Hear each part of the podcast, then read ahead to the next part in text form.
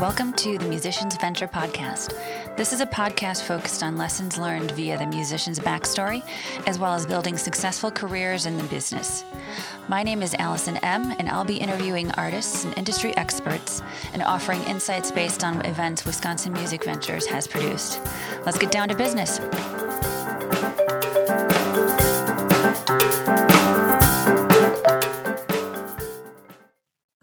On this episode, I have with me Andy Snow, EDM DJ and producer. So, welcome, Andy. Thanks for being here. Thanks for having me. Yeah. You uh, came all the way from Zoom, to, from Chicago to Milwaukee to be here. so, no. That's right. Um, such a haul. It's amazing how we can do this now. Um, so I, I mean, I, I've, I've met you before. We've met. I think that was another online meeting. Was is that the case? I think. Yeah, that's or was correct. that a phone yeah. call? Yeah, but uh, you were telling me a little bit about uh, how you ended up getting into EDM and and um, moving, moving from Wisconsin to Chicago and getting into that scene. But um, I mean, can you tell the people listening how uh, like what you do? Let, let's start with that. I kind of like to start with that. What are your What are you doing currently? So, um, I would say I'm a producer first and a DJ second. So, Okay. uh, in the EDM world, and so just to clarify for people that aren't really necessarily super into it, it stands for electronic dance music. And in that scene, um, usually you're all you're a DJ and you're also a producer. Like very few people that are you know performing the scene are either a DJ or a producer. They're usually both. And so um, you're typically you're you're writing tracks and you're also performing a lot of your own original music, but also some of um, other people's music as, as well. Um, but so I have been a fan of the genre for a few decades, I guess, but basically my whole life that I can remember. But um, it was only about a year and a half ago or so that I really like decided to make a concerted effort into it. I've been a lifelong musician um, in various genres, but uh, electronic music has always been kind of the one that I listen to the most and the one that I gravitated towards the most. And so that was the first time. It was about yeah January of 2020 when I really decided to kind of uh, make my own music in this style. And so uh, I I started I learned how to DJ and also like learned how to produce music, uh, it, kind of in in in the EDM style at about that time, and I've just kind of like built it up uh, from there ever since. Nice. So, what is it? I mean, what is it like for like a, a typical musician who, you know, might be a guitarist or a singer? You know, how can we understand what you do? Like, what what does it mean to be an EDM producer? So I'd say like it's it's mostly about uh being a songwriter, and it's about knowing how to like write a very like uh, a good melody, uh, good chord progression, and then also like choosing the right sounds um, with the melody and the chord progression, and the bass line, and so forth that you've written. Uh, one thing that's kind of unique about EDM music is producers like typically don't write the uh, the vocal part. There's another group of people which we call top liners, who are the vocalists. Um, and I think something that's probably unique to EDM music is that the vocalist usually like writes their own vocal part on top of the instrumental that a producer creates. So a producer like myself would write and and polish uh so like entirely the uh sorry essentially the entire like instrumental part of the song. And then we would send that to a top liner who would write the melody and the lyrics and perform the the vocals on top of the instrumental track that we had created. And this is the standard workflow in i would say 90% of um, edm tracks. So it's it's a little bit different than a lot of other styles uh, but yeah, so that's like the way that um, if, you're a songwriter um, and you want to get into electronic music, uh, you're already like halfway there, and then from there you would just take um, a good melody and a good chord progression, and then choose the sounds that maybe are current, uh, that are um, uh, consistent with the style of uh, electronic music that you want to create, and then you would create an instrumental track and polish that, and then you would send that off to a top liner who would uh, write the melody and the lyrics and perform the vocal part over the top of your track, and then send it back, and then you would kind of finesse it from there together, like as a team. Okay, cool. So and it and it, but there's a lot more to it than just taking you know tracks that are already there. Like you know, th- there's a lot of original EDM music as well. Absolutely, yeah. Yeah, and you submitted one of your your own um and now you know we'll talk about that later right um but uh yeah so there's there's a i mean a lot of variety a lot of creativity within within the field of edm and like how did you just like you said you've been listening to it for decades. Like how did you gravitate towards that? I'm not exactly sure. I know that i remember um so this was like yeah, early 2020 i remember i was just like kind of feeling like down in the dumps and my dad suggested to me like find a hobby that you're passionate about you can do on your own. And i was like hmm like i i i've always been in bands and i still am in like a few kind of casually and stuff but they're not like really frequent. They're very much more of like a, a way to hang out with friends and just like kind of get together once in a while kind of thing. And i was like yeah maybe like i'm not doing enough musically to feel fulfilled. So and i was like this is like the music i'm listening to day in day out. So maybe i should like try my hand at making it myself so I think that's kind of like the little nudge I needed. Nice. Just to kind of like figure out what was possible, you know, for me. Yeah. So, and it's something that, like, how old were you when you started getting into it? Were you like a teenager then, or? Um...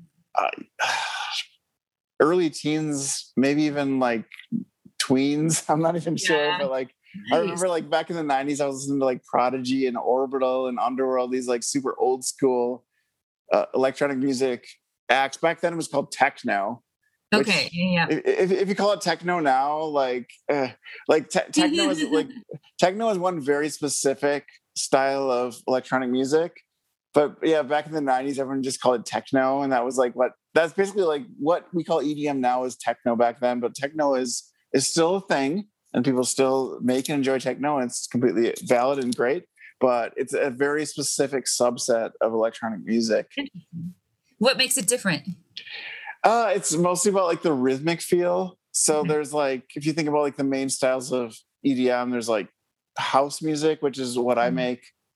And there's like trance music and there's techno and there, there are many others, but it mostly has to do with like kind of like the overall general rhythmic feel of the music. And also to a lesser extent um, the sound choices that the producer makes. So there are going to be certain like sounds that are more prevalent in one subgenre of EDM than another. Same with any anything. For let's take rock music, right? Like mm-hmm. a punk band is going to be more prone to use certain like you know uh, guitar sounds than you know an indie band. It's still rock music, but it's, it's sort of these subsets. So that's the same way with EDM music, trance, house, techno, dubstep. There Mm-hmm. Millions of the these like subgenres, but it mostly has to do with yeah the rhythmic feel and the sound choices that the producers make that kind of like you know put it into that sort of subgenre. Yeah. What would you say to someone if uh, if they heard your music and they would be like, "Hey, Andy, that's amazing techno music." What would you say? I would I, I, would definitely not uh, be rude to them. Like that's just like people have been calling it that for decades. Like that's fine. Um, yeah, yeah. But uh, you know, it, it, eventually, hopefully, if they were interested enough in the style, they would learn to know the nuances like between the genres. That's fine. Yeah, an, an educational opportunity right there. Correct. Exactly. Exactly. Yeah, yeah, that's funny. Now that you say the techno, like, yeah, yeah, yeah. I I remember listening to oh man, who is there was this like big uh I want to say German um band that was doing a lot in the 90s that I used to listen to um, that was kind of a crossover like rock, um, oh, techno kind of band. Do you know who I'm thinking of at all? You thinking of Rammstein? not Rammstein, but I know who Rammstein is, but uh, I'll, I'll, it'll come to me. Um, uh, yeah, I'll, I'll think of it. Maybe I'll do some some digging in a minute. But tell me more about. So you uh, you are a musician on on other instruments besides doing the EDM production. So what did you start off on? Ooh, what was the first? I guess piano. I started piano when I was like six, five or six, and then went to I was a percussionist in like middle school band, and then I mm-hmm. got a guitar for Christmas about that same time. Um, so I guess yeah, so piano, uh, percussion, guitar. Eventually learned like uh, acoustic bass at some point, but I always just kind of dabbled. Like I've never been like a virtuoso by any stretch. I've always just kind of been more on the songwriting side than like a great musician, a great instrumentalist. I would say. Um, mm-hmm. but yeah, so I think this is like the, the the four main instruments. But when I produce EDM now, like I, it's pretty much just like clicking the mouse in the right place. Like I don't, you don't actually have to like know how to play anything. You just have to have like a good ear for what sounds good and like a good ability to create like a catchy melody and a good chord progression. It's it's really not about being able to have the uh, mechanical skill to play any instrument well. It's mostly just about having like a good musical brain and mm. just like having a good ear, essentially. Yeah, for sure. And I've heard, I've um, correct me if I'm wrong about this, but um, I've heard that uh, you also want uh, good videos for for EDM. Is that correct? Yeah. So absolutely. So uh, I would say that EDM uh, shows like the the pinnacle of EDM is like playing at a festival, and this is like going to be for a crowd of thousands, and so the visual experience is a huge part of it. Um, so someone would, if they want to reach the highest level of of fame as a producer, uh, the visual part of your set has to be um, very, very like well thought out and deliberate it, I think it's it's a massive part of the experience. But I think um, it's also like uh, the producer themselves doesn't really need to be good at that. They just need to surround themselves with other people that are good at that and like understand the uh, understand the, the, what they want to communicate through their music. And so if you like find someone that's really good at the visual side of it and gets what you're trying to communicate, that you don't need to actually be like good technically at like running lights or creating you know 3d renders or whatever it like you just need to have that in mind when you're like kind of planning out the experience that you want to provide for your audience. And this is again this is something that most producers including myself will probably never have to worry about. This is the people that are doing it at the highest level. But i would absolutely say yes like if you want to be like playing ma- major festivals and stuff the visual experience is very very important because it absolutely uh, adds to to like the, the sound that you're providing and then like if you do it well and if you're clever about it you like are very thoughtful about how you plan uh, what you do like it's gonna bring like your performance to just absolutely new heights. Mm-hmm. for sure. Yeah. So tell me about like uh, what, what's an edm festival like?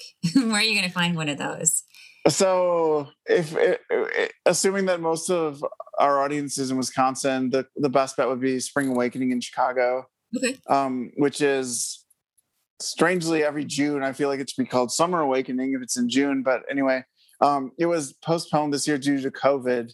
It's going to be in early October of this year, but presumably, like every year following this one, it's going to be back in early June. Uh, it's almost always, I believe, the first weekend in June.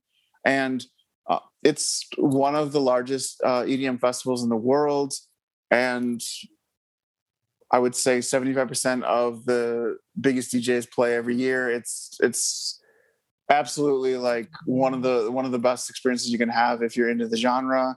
It's usually three days. Um, if you're at the at the main, there's probably like I don't know, maybe five six stages. If you're at the main stage, you're going to be in a in a sea of I would say seven to ten thousand people and the uh, the visuals are fantastic. It looks like sort of like um, if you think of like Star Trek, the Borg. It looks like this like giant like like uh-huh. UFO, like evil UFO, just like crash landed in Chicago in the massive field, and it's just like just this like absolute like wall of like video screens uh, and the sound is so loud that you you feel it uh you can like it's um when the bass hits like you you feel it in your entire body. It's like it, it, it's it's a very unique experience. Uh, it's something that no human being is made to do frequently. Like it would probably ruin your hearing and maybe even cause you physical trauma if you did it frequently. But like a, uh, you know once or twice a year it's it's absolutely the most fantastic experience you could have. And i think that was like really what drew, drew me to the scene was like when you're in that that sea of thousands and everyone is is just enjoying themselves and dancing and just like having a great time it's it's a, it's a feeling of positivity that i haven't felt in many other places in life it, mm-hmm. it feels like a very like communal because i feel like um life in general is so competitive but i feel like in a festival situation like everyone seems to be like playing for the same team and mm-hmm. so like being part of a massive group of people that's all kind of having the same experience and just like feeling like completely positive. And and yeah like there's this like giant sense of community. I think there's like very few other experiences in life like it. And so if this kind of music appeals to you i think everyone owes it to themselves to at least go to one festival because there's for for me myself there's nothing like it. There's there's nothing that's made me feel so strongly about music in general yeah, yeah. I love hearing that. And it, so, what has it been like this last year and a half, really, um, without having the ability to have the festivals and, and the communal feel? Yeah, it's yeah, it's. um I feel like it's people have adapted. It, it definitely went towards like live streams, which they're not a replacement, but it was like a it was a it was a, a pretty decent substitute. And so yeah. for, for myself personally, um, because I knew I would not have the opportunities to perform for for a large group of people. I uh, used the time to learn how to produce better, mm-hmm. and just kind of with a goal because my ultimate goal is to perform for large groups, and so like I just kind of like held on to that hope and just kind of used that as my motivation to perfect my ability to create music and um and also even if you can't like go outside and even if we were all kind of cooped up in our homes networking is still a real thing. So i use the time to um also like just make connections and find other people that were into a similar like sound that i was. And so i was yeah i think it was for me it was like 50 50 producing uh, trying to like make myself a better producer and also just to network with people and try to uh, builds the connections that will hopefully like help me reach more people in the future when like now that things are starting to open up again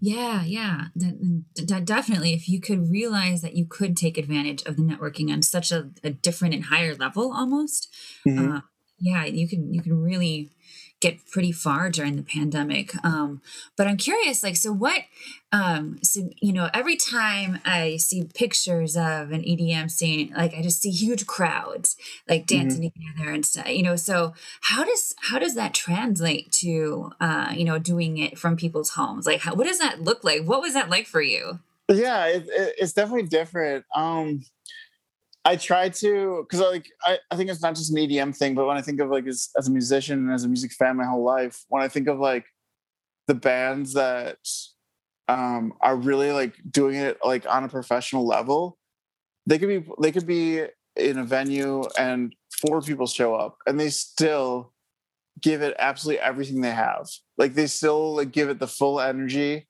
and they still like commit to the set that they're playing the same way that they would even if they were playing like Madison Square Garden, right? Mm-hmm. And like when you see a, an act that is like completely all in that way, and and you're one of the few people in that crowd, and you're like they're they're just like going for it, and they're just still providing like the set that they would for a giant crowd, even though there's only like a few people here. That's amazing. And so that was like the what I wanted to do. So when I would be streaming, even if I would see there's only like 10 people watching this. I still wanted to like give it my all. Mm-hmm. And I and I wanted to um, project the energy that I was that I would hope to over like for a big crowd, and and so that's kind of the best you can do in that situation. But um, it, it's still no matter what, it was good practice. It was experience, and it was like um, it was uh, me like perfecting like what song to play when, like like what what song goes into another like the best like what how can i create good transitions? There were there were like a lot of learning moments in in this period even though of course i would love to be playing for a for a big audience but i i might as well use this like lull as like a, a, a way to make myself like better at what i want to do you know? Yeah yeah. Could you ever see the um the audience in any of your live streams no, so the best you can do. Well, so sometimes it, most of them are at, at, someone's house, sometimes mine, sometimes a friend's house. So then you might get like 10 people that were actually physically there witnessing it. So they might dance. But other than that, no, the best you can do is like the chat, the chats. So if you're uh, like on Twitch or YouTube, there's like the chat panel.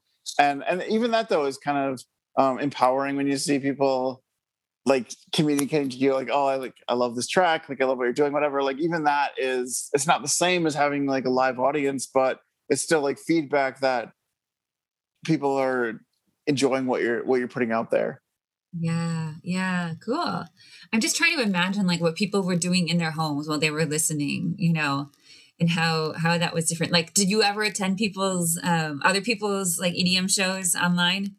Like what were you doing I was I was I was being pretty boring. I was just sitting on my couch probably. But I was told that one guy was dancing so hard that he got a noise complaint. So I was honored. That's amazing. That's awesome. But the scene is starting to open up a little bit again, and you're in the Chicago area, right? So, um, yeah, yeah. Um, actually, Milwaukee opened up before we did down here, and I I've played a few shows in Milwaukee. Uh, RWB, which is on Third Street, and then um, there's a place called Nicole's, which is I think on ah, it's in the third ward. It's like near like um, oh, what street is that? I can't remember. But anyway, it's by like uh, it's by the public market basically. Right. But yeah, I played there too. And but those places have been open like longer than Chicago has. Um, haven't done a Chicago show since everything like reopened, but um, once that happens, hopefully get some club gigs and, and stuff. But yeah, it's just like uh, you know, as of you know late May, early June, it's just starting to like be truly open. Uh, for like April, May, you could like clubs were open, but you had to have a table and you couldn't actually like get up from the table. You couldn't really dance, so it was like kind of weird. But mm-hmm. yeah, no, things are definitely like opening up again, and I'm very excited for that. Mm-hmm. Yeah, yeah, yeah, awesome. And uh, so, I mean, is Chicago still at a point where there are going to be some restrictions or some limitations on capacity, or do you see it as just starting to be fully open to, you know, come at your own risk kind of thing? I, yeah, we're. I think there's one stage above where we're at now, which is basically what you mentioned. Like, but I believe that at this point, uh, the capacity restrictions only apply to unvaccinated people. So if you're fully vaccinated you don't count into the capacity of the venue. So we're very close to fully open uh, already, from what I understand. But there's one level um, in terms of the COVID precautions where it's essentially like back to like pre-COVID levels, where you can basically do what what you want. Mm-hmm. Well, that's good to hear. And um, so, when you um, decided to go to the Chicago area, really to pursue more EDM down there, um, because there's not as much of a scene in Wisconsin, and there are only certain real niches of EDM where you can really do more with it, uh, from you know making a living with it. So, where are some like you know what's that like in Chicago, and where are some of the other big capitals of of EDM?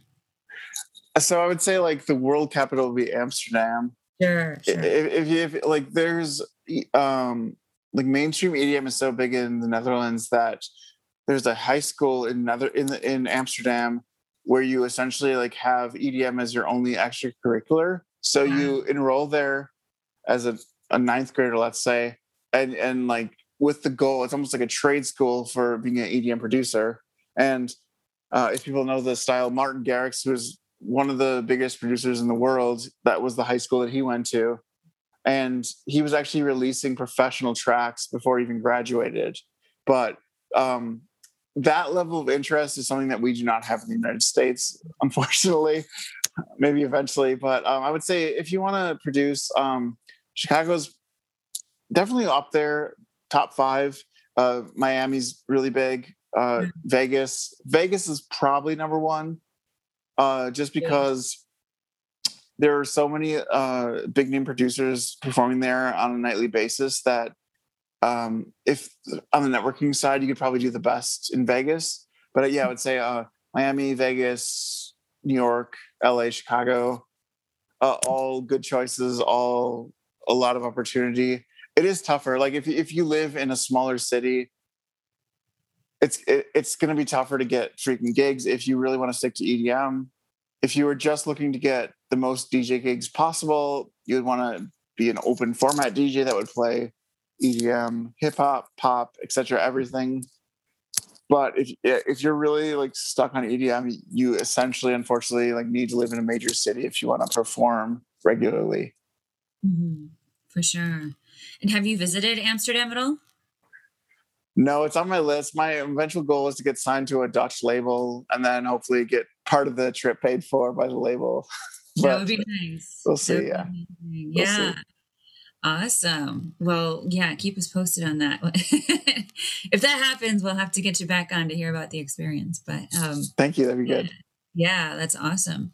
And um, so, so what is it looking like uh, just from a, a, venue standpoint in Chicago? I mean, did did uh, COVID take a lot of them, or you know, uh, are all of them still there for you to uh, you know perform at? Do you call the, it performing? I don't know.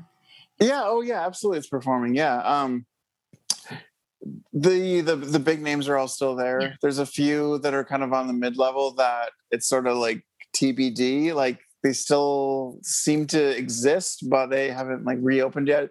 It mostly has to do with like um the the the bigger venues they make their money from things like bottle service it's not as much about the music it's more about a cash grab and uh, you know and that that they have their place and that's that's fine but the more um purist, like I would say EDM venues, not as financially well off. And from everything I've seen, those still exist, but it's they're not really truly open yet. So it's kind of still touch and go for those, but hopefully they they make it because they they have like a very uh, important place in the scene. Uh, and they're more suited towards people that like the music versus like want a certain image or just want to party. Like there's uh, EDM is associated with with like hardcore partying, and that mm-hmm. that has its place in life. But like the the like I said, the more like mid level venues, they're more about the music than they are like about a certain image or just being intoxicated. You know, mm-hmm. so it, like it, it's it's definitely like a we'll see kind of thing. But um, I haven't heard about um, a prominent club like actually closing. So it seems like it'll work out, but yeah, we will have to see. Yeah, and when you were uh, referring to like the purist clubs, um, when you say that, what do you mean? Just like they're they're real specifically about the music itself, as opposed to bar sales and things, or um, yeah, it's yeah, exactly, and it has to do like more yeah, like they would be um willing to book DJs that play um less pop music and more EDM. There's like obviously like a gray area. Uh, th- there's definitely like a lot of crossover between dance music and pop, but uh, the clubs that are more uh, tailored towards people that are like very very uh, into EDM versus just someone that just like shows up, you know, and wants to like party for a while. It doesn't really know much about the music. So there there's that's kind of the delineation between like the clubs that are more about just like the glitz and glamour and money, whereas the ones that are more about like the scene and you know really enjoying the music. So that's uh, the latter is not as well off financially. That's always been the case. So those are the ones that are probably more in danger of like you know being shut down due to COVID. Mm-hmm. But as, like I said, like I from what I've seen, the scene will recover, and even those um, a little bit like lesser known clubs seem to be still there, and so hopefully everything will kind of rebound in the in the near future. Mm-hmm. Is it a competitive scene to to get involved with? Yeah, I would say I, I think it's like similar to any other any other mm-hmm. genre where it's like um, the connections matter mm-hmm. probably as much as like being good at music, but I think you definitely need both. Mm-hmm. But it, it, like you certainly have to build uh, connections with promoters and venues and other other musicians. Honestly, like I would say, like one um, one of the main genres I played in previously was punk music, and if you were friends with another punk band that was a little bit higher up on the food chain than you, so to speak, they might bring you on tour. Mm-hmm. And that would be your in to playing at really good venues. Mm-hmm. Exactly the same with EDM. So I think I, like I think most genres, if not all, work that same way. That like mm-hmm. as long as you're a good musician and you also like do um, your diligence and networking and, and meeting other musicians that appreciate what you do and they and you mm-hmm. appreciate what they do you can you can kind of like make your path and i think edm is the same way it, you definitely need the the musical acumen and dedication but you need, also need networking and just kind of you know um, connecting with other people that do kind of a similar thing to you do i think i think that's true of all genres but certainly um, uh, EDM is no different. Yeah, yeah, for sure. Yeah, some things are just kind of universal for sure. Yeah. And um, what is what have you found like the best way to network has has been for you? Honestly, it's been just um, finding people that can help me improve my music. So uh, I, have built a, like a good team. Uh, so I have someone that I send my instrumental tracks to and then they write the vocal part too. And then depending on the song, sometimes it's a female singer, sometimes it's a male singer. So they would write the melody and the lyrics, and then they would send it to someone to perform it, um, depending on what we think is a good fit for for the track. Uh, so that that person's been invaluable. So that person has introduced me to to many others, and I have another really talented colleague who does my mixing and mastering. So once the vocal part's recorded over the top of the instrumental, then I would send that to him, and he does the the mixing and mastering. And he's also been in the industry for a long time, so he's helped me connect with other people that do and appreciate the same styles that I do. Um, so I think that was.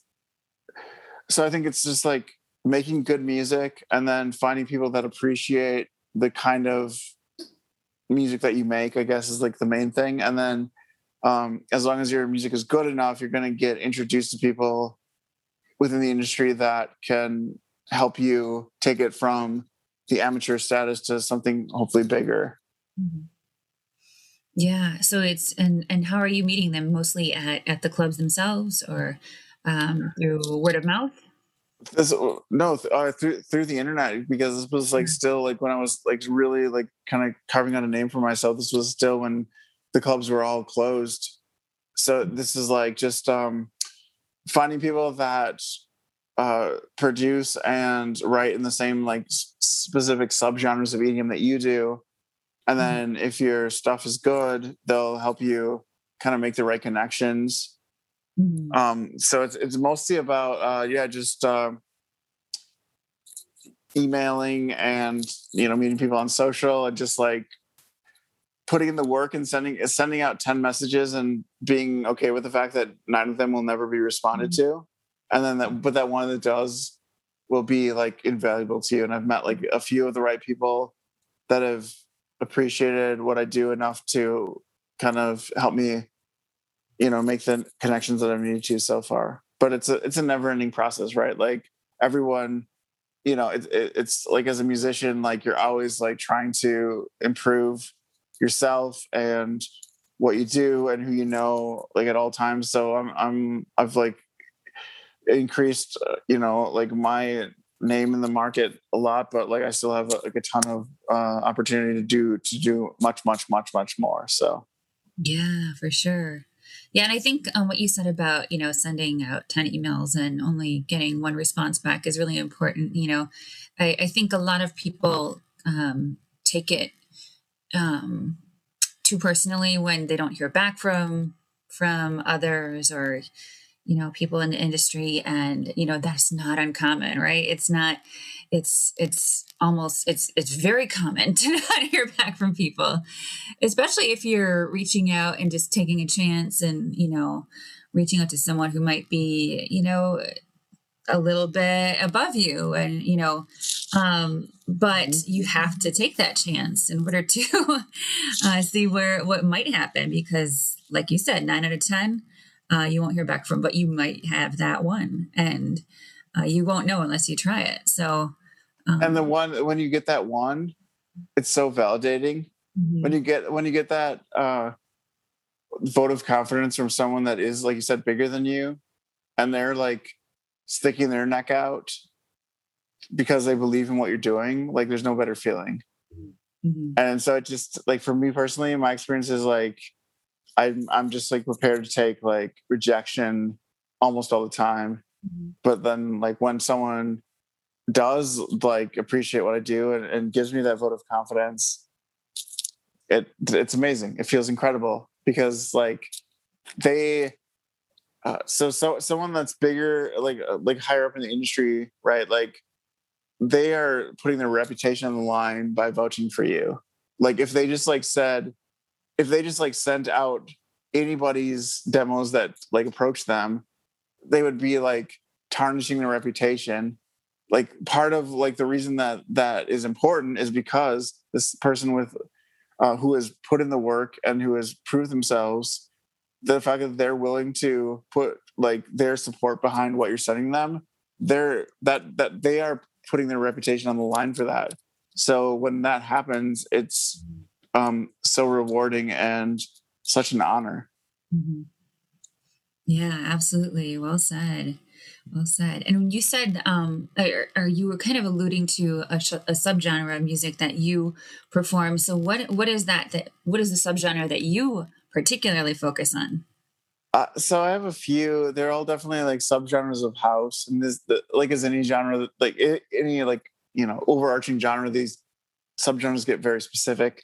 But I would say that uh, the tracks that I produce would mostly be in the future house subgenre but there's also um, kind of a pop tinge to all of them. So I've heard my tracks being categorized as future house frequently, but also dance pop. And mm-hmm. those can kind of fit together. I would say even like deep house, slap house, bass house, like these are all very, like these all intertwined like very thoroughly. But I would say if I had to pick one genre, I'd say future house is probably the overarching one that I probably make the most tracks in. But but again, this is like very much open to interpretation. The same way that like if you think of jazz music, right? Like what's like bebop and what's post bop? These are all mm-hmm. like like people have argued in bars about these things, like right, you know, right? right? So so like it, it, it's all uh, very subjective. But yeah, I would, I would say if I had to pick, I would say a future house would be like my main like subgenre. Got it. Awesome. And what is um, maybe one of the biggest lessons you've learned along the way throughout your your work? I, I, yeah, I think like what we talked about a minute ago. Honestly, like being able to accept rejection and understanding that virtually every musician before you has accepted that too, even like the most successful ones. Mm-hmm. Like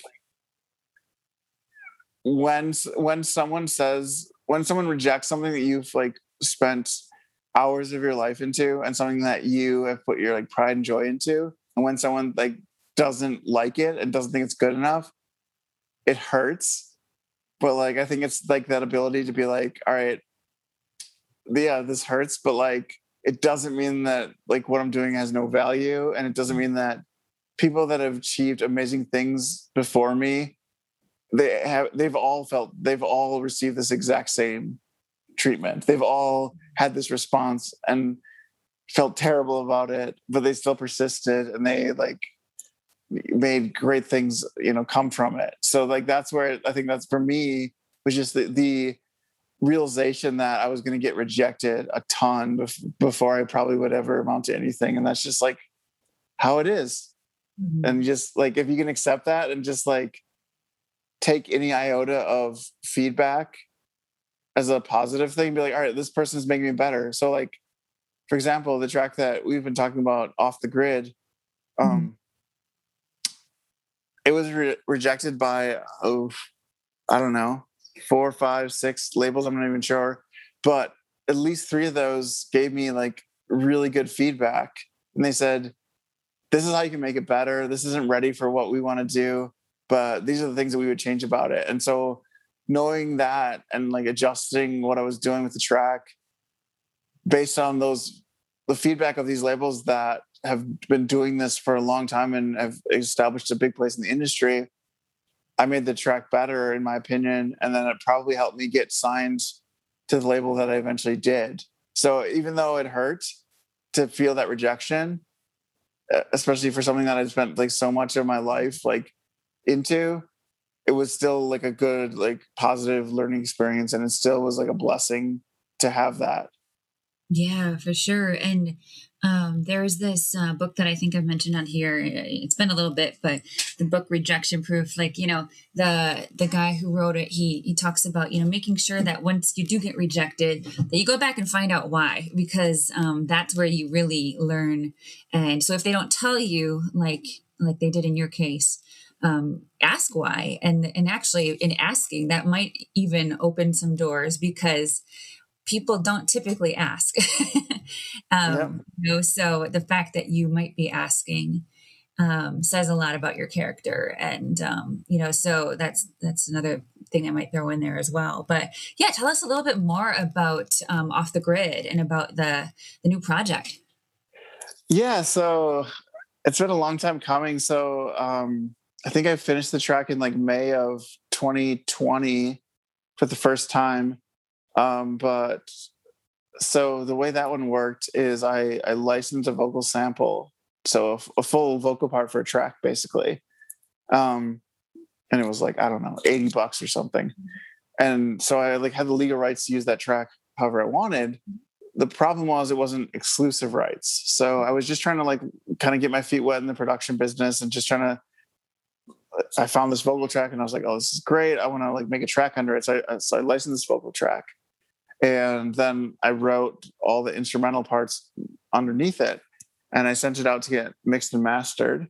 And the guy that I, I, had never met him before, but he's now an essential member of my team and he's like done a lot for me and I really appreciate him. He said, This is like really, really good work. Um, let's try to get this signed. And I was like, I'm amazed that I, anyone would want to sign this, but okay, great. So he sent it to to a, a pretty good label, and they said, "Yeah, this is amazing, but like, if, if this is not a unique exclusive vocal line, we can't sign this." Mm. So, and I was like, "Well, I mean, like the, having that sort of validation that maybe this is like something I should pursue." I was like, "All right, well, all right." Let's just like keep the instrumental that I already made and let's like find a, a vocalist for it. So I found this uh, vocal writer in Australia, um, and he like wrote a really good vocal part on top of it, which was completely unique. And then um, one of his colleagues, uh, she like recorded the vocal, um, and then so then we had like a unique vocal for the track, and then the main part from that was uh, once it gets to the drop, which in EDM, what we call the drop is sort of like the chorus in like more mm-hmm. common music, I guess. It's not a like for like comparison, but basically it's like it's like the memorable part. It's like the probably the best part of the song usually. But for the mm-hmm. drop, we had to make what's called a vocal chop. Um, and it, it's where you take a, a, vocal part. So we would we took like the the the verse and sort of the pre-chorus like vocal parts, and you typically like isolate the vowel sounds. So you let's say you so it's called a chop because you take you imagine like a sound wave on your computer and you chop up the vocal part into like the various syllables and you usually use the the vowel sounds um to create this and then you make this like kind of the other thing out of like the vocal part that exists. So they call that the vocal chop. So we we worked for months and months and months on this vocal chop um and then so then we would send it off, and then another person t- touched the track, which is a vocal producer, and his his job was to um, do like the auto tune, and which by the way, if you if you work in EDM, everything is auto tuned. It's not mm-hmm. shameful like in a lot of other genres. Like auto tune has this sort of stigma about it, but in EDM, it's not auto tuned.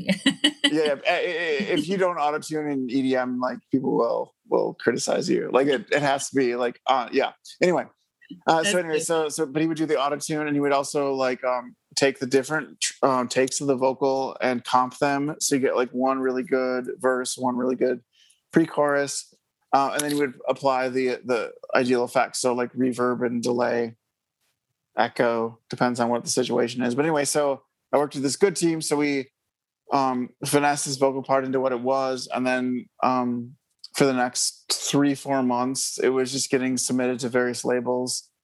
Um, I was very fortunate that the person that wrote the vocal part for this track introduced me to his agent, who is now my agent and he was the one that was mm-hmm. eventually able to get the track signed. Um, so the track got picked up by a Swedish label called Loud Cult.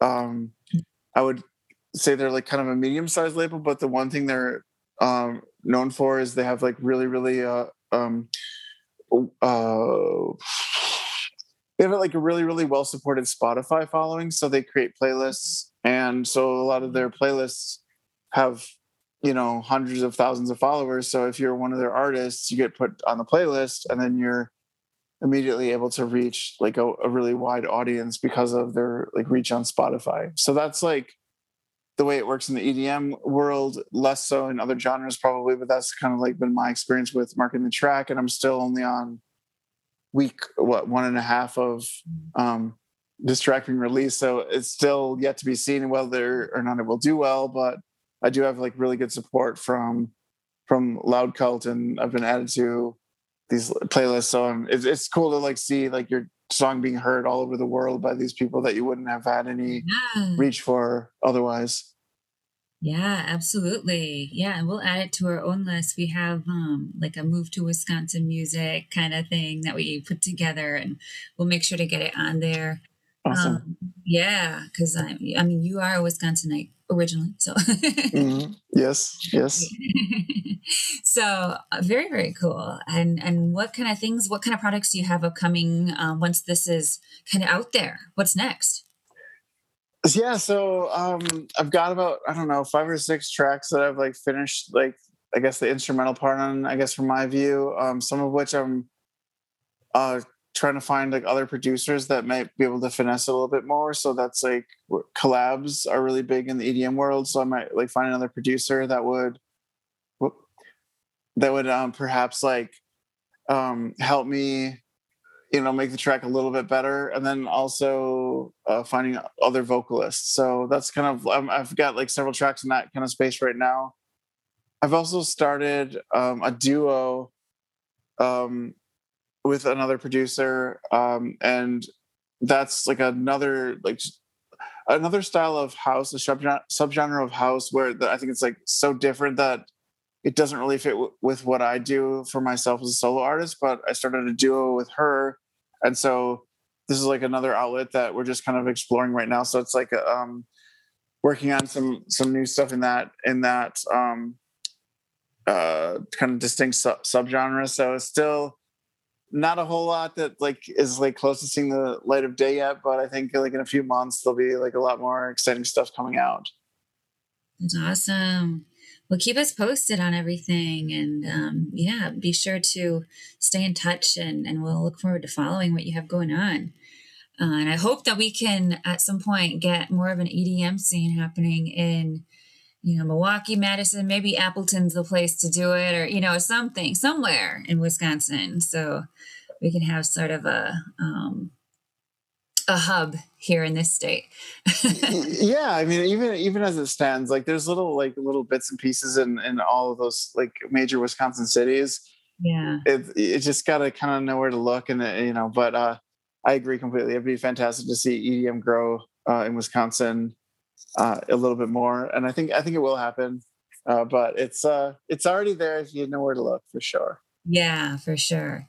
So I have one final question, and like I have to ask it. You're probably going to hate me for asking this, but so do you have to be high to like uh, to enjoy EDM? no, not no, not at all. Uh, so the man, I, I've I've, I've, I've only been. It has right. well, yes, there's a connotation. Um, I I've only been to a festival sober. Um, I've been like the most I've ever done on a festival is like drinking alcohol. So so definitely do not.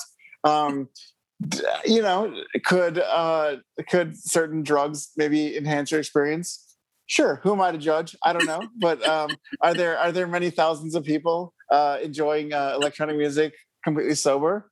Yes. Yes, absolutely. Uh, so so am I going to judge someone for uh, for you know using substances listening to it? No but uh, is it required? Certainly not. And I, uh, I certainly have lived that Love myself. That. So love that. Like, yeah. I, I, appreciate that clarification. we'll get the word out about that. thank you. Yeah. Thank you. and uh, anything else that we didn't cover here that you want to touch on? Oh no, but I, I, I just want to say I appreciate you for having me on, and uh, I, I, I, uh, as as you said, I hope the scene continues to grow, and uh, I think uh, even just as a musician from Wisconsin in general, I think uh, there just there's so so much raw talent in the state, uh, and I think we're probably going to see a lot of really great like EDM producers like over the years coming out of Wisconsin. So I hope uh, I'm just like one of one of many. yeah, we'll get you to come back and start like an EDM school. We'll, we'll get one of those schools like they have in Amsterdam, right? That'd be great. That's goals. That'd be amazing. Yes. Yeah, EDM goals. Okay. Sweet. Well, Andy Snow, thank you so much for being here on the show with me today. And um, yeah, I, you know, stay in touch and uh, yeah, we'll look forward to following what's to come for you. Awesome. Thanks, Allison. Talk soon. Stay for a minute. I just want to tell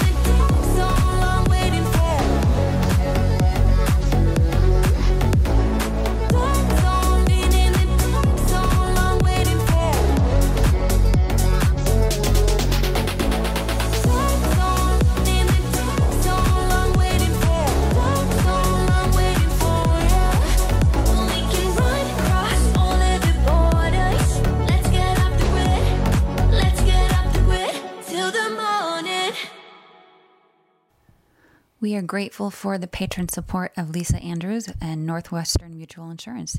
Thanks so much for supporting Wisconsin Music Ventures and this podcast. Thank you so much for listening. We hope you'll leave ratings and reviews for us wherever you're listening from. Visit themusiciansventure.com for more information on upcoming guests, show notes, and ways to send us your topic suggestions. The Musicians Venture podcast is hosted by Allison Emm, recorded at Podcast Town in Wauwatosa, Wisconsin, produced by Shannon Coulard, with theme music written and performed by Mike Newmeyer. Thanks again.